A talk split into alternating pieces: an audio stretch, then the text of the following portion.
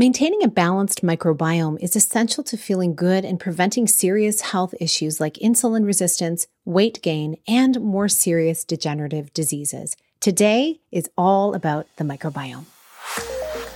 Hello, and welcome to the Connect Podcast. This show is all about helping you connect to your soul's calling so you can take action on it. Because the sweetest success is a blend of discovering your purpose with the inner drive to bring it to life. I'm Sheila Botelho, health coach, lifestyle entrepreneur, and mom of two, best known for my online wellness programs, mentoring, and self-love passion. Listen in for inspiring interviews, solo chats, and Q&A sessions that will move you past overwhelm towards what lights you up. Stop accepting good enough and go for your version of great in your health, business, and relationships. Let's get started.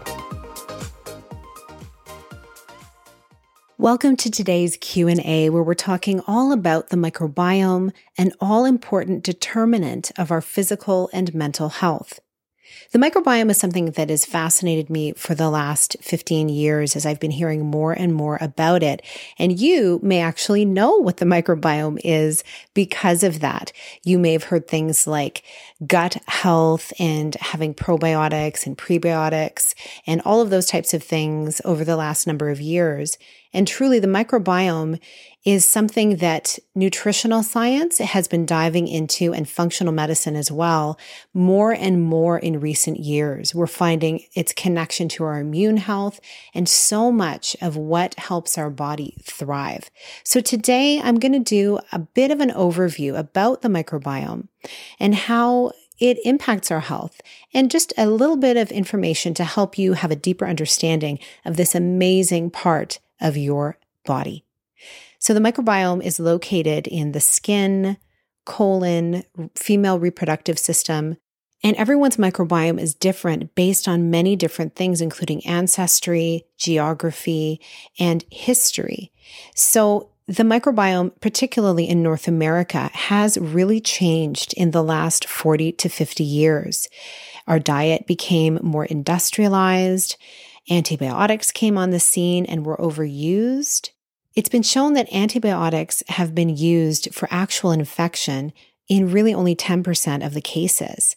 You can also find it in dairy, meat, chicken, water, and it contributes to the antibiotic load in our bodies because you may not be taking it specifically for your health or if you've been ill. It's just kind of in the food system. Also, cesarean deliveries have impacted gut health and the microbiome in babies who are being born because one in three births are cesareans in the US. Now, in hormonal vaginal births, the baby gets colonized by microorganisms of the mom when they're coming down the birth canal. So that helps to improve and strengthen their own microbiome in their system. And it helps to improve as a result their immune system. It's all part of the design. Now, for those of you who are listening who may have had cesarean uh, deliveries many times, that is the way that you have a healthy birth, right? So we're grateful to have these medical interventions. However, many of the cesareans over the years have often just been put together because of convenience for the medical system or for people's busy lives, not necessarily because a medical intervention was required required. Like there was really no need for it. It's just become an option. And so I'm here to talk about all the reasons why there are things that we can do to help improve our microbiome, the microbiome of our children as well after things like this have occurred.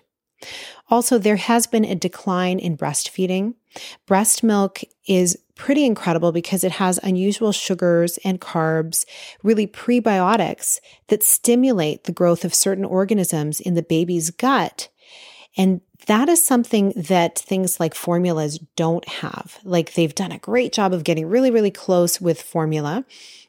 But breast milk is just so amazing for a baby's health. And once again, if you have or if you are using formula and there's just no way of getting around it, again, no shame in that. There are ways of coming around and improving um, your baby's gut health as well as your own in other dietary ways. It's just important to understand these things because I've had people come to me who initially may have had a cesarean and then realized like they did it because they wanted to schedule it in. And they realized later on they really wanted to try for a vaginal birth if it was going to be safe for them.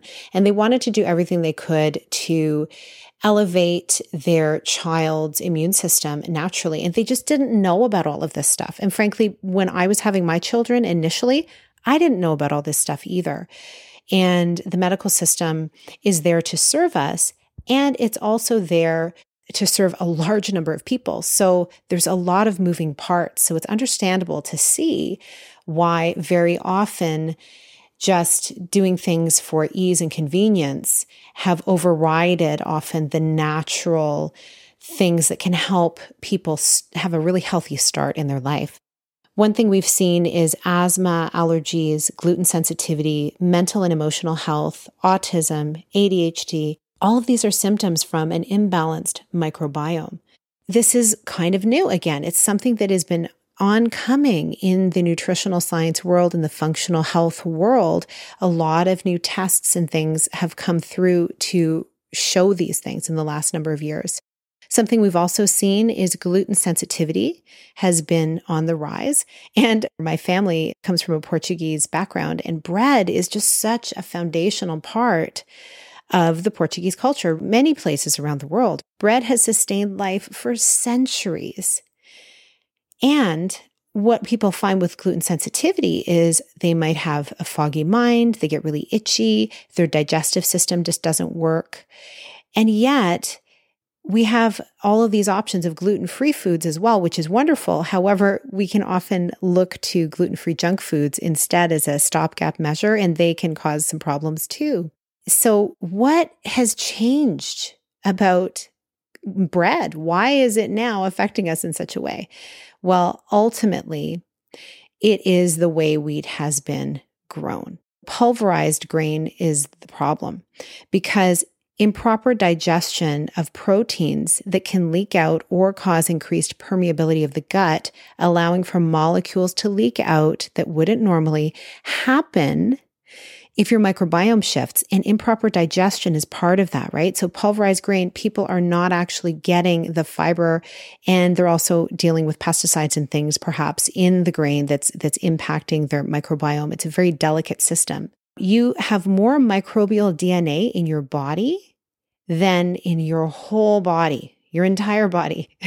so, your stomach, your microbiome, all of that, your gut health, it is incredibly important. And we have all of these little things that are happening in our lives around us the air we breathe, the food we eat that is impacting that. So, the main things that we're seeing that can beautifully shift the microbiome into a state of health is to avoid antibiotics. And so that means obviously, you know, do what you can to not use them unless it's absolutely prescribed and you're really, really ill and it's the only way, or looking for foods that are antibiotic free. Look for meats and eggs and all of these things that are antibiotic free. Also, back off refined, manufactured, processed foods. And you may know this one already. Take probiotics. Also, increase the consumption of fermented foods every single meal. Things like kimchi, which is a Korean type of sauerkraut, or pickled daikon from Japan, kosher pickles that have actually been fermented, not just a vinegar type of solution, but actually things have been left to ferment. And of course, sauerkraut, things like yogurt, kefir, those are super easy. People often will even do homebrewed beer because it's actually alive. Like it's not, uh, there's no preservatives in it. Now, I'm not a beer fan, but I do love kombucha. Kombucha is a fermented tea that is a wonderful way of improving your gut health. So, microorganisms do half the work for you because they digest the foods, and live cultures then repopulate the gut. Ultimately, your goal is to become more tolerant to foods.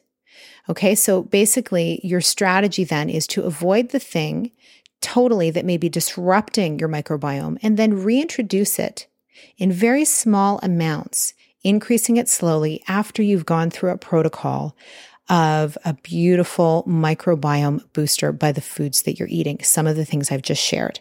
Now, in terms of your skin, your skin is the largest organ of your body. And we have become such a clean, obsessed culture, especially in the last 18 months. And what that does though is it disrupts the health of the microbiome of your skin. You don't want to be washing excessively. Just some simple warm water and sudsy soap is all you need to stay clean, you know, your hands, the things that you're using that are that are touching a lot of things. But you do want to avoid antibacterial products. And it's challenging right now because all we're seeing around us is antibacterial products. When you're showering, ultimately even if you can avoid overwashing your skin, you can just wash the hairy parts. That's what I was told, you know, soap and water, and then just water for the rest. And it's a beautiful way of cleansing yourself without excessively taking all of the layer of your microbiome and messing with it on your body. Something I've heard along the way in my studies is something called the hygiene hypothesis. And it is that too clean an environment sabotages the immune system. So, some soil bacteria have a protective effect on our health. Areas where people live more in nature have decreased asthma and allergies. The percentage of germs that can actually hurt you are very small. And like we've heard all this past 18 months, washing our hands, don't touch your face, drink a lot of healthy filtered water, breathe in through your nose. That's so important. So, breathing is the next thing I'll talk about.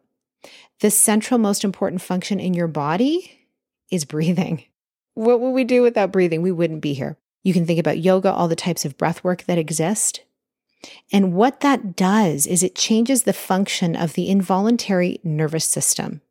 You're looking for deeper, slower, quieter, more regular exhalation.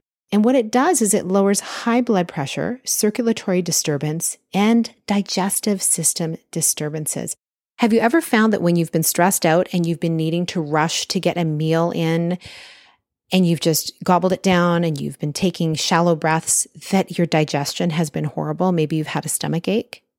And then contrast that to when you've been at a long, lingering meal, laughing over conversation with friends, and, you know, just slowly enjoying your meal, your digestion has been amazing. Even if it's not been like even the most healthiest meal, there's a reason for that. It's because you've been doing it slowly. Your breath has been relaxed.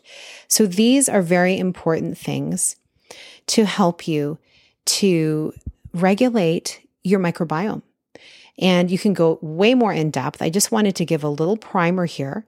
And in terms of breathing, that's something else I'd like to get into at another time. I may have someone come on to interview to talk about various breath work and breathing techniques because breath work really is a practice that if used regularly, it can reduce stress, cravings. It can also reduce anxiety and all of these things that I was just talking about. So, breathing is so, so important. Breathing is something you can do right now in this moment. You can do it while you're doing something else. It takes a few moments just to take a few deep breaths. And like I said, we'll get into it in a future Q&A.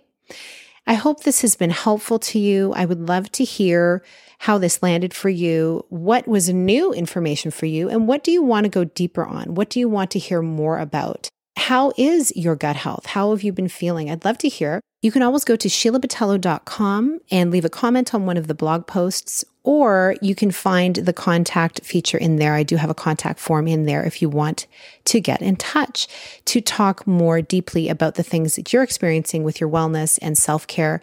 And if you're looking for some guidance to elevate it so that you can start feeling great and going after the things that are super important to you without your health holding you back. I hope you found this helpful. Have a beautiful rest of your week. What stood out to you as you listened today? If you found it helpful, please share this episode and tag me at Sheila A. Botelho on Instagram. It may be just the message someone needs to hear today. As always, these Q&A sessions are for educational purposes only and are not intended to diagnose, treat, or cure any health issues you may have, and I highly recommend that you consult with your doctor before beginning any new health protocol. I'll see you next time. Big blessings. Thank you so much for being here with me on the Connect podcast. If you like this episode, please share it with someone you think would enjoy it. Also, if you head over to iTunes to leave a review, I'd be so grateful.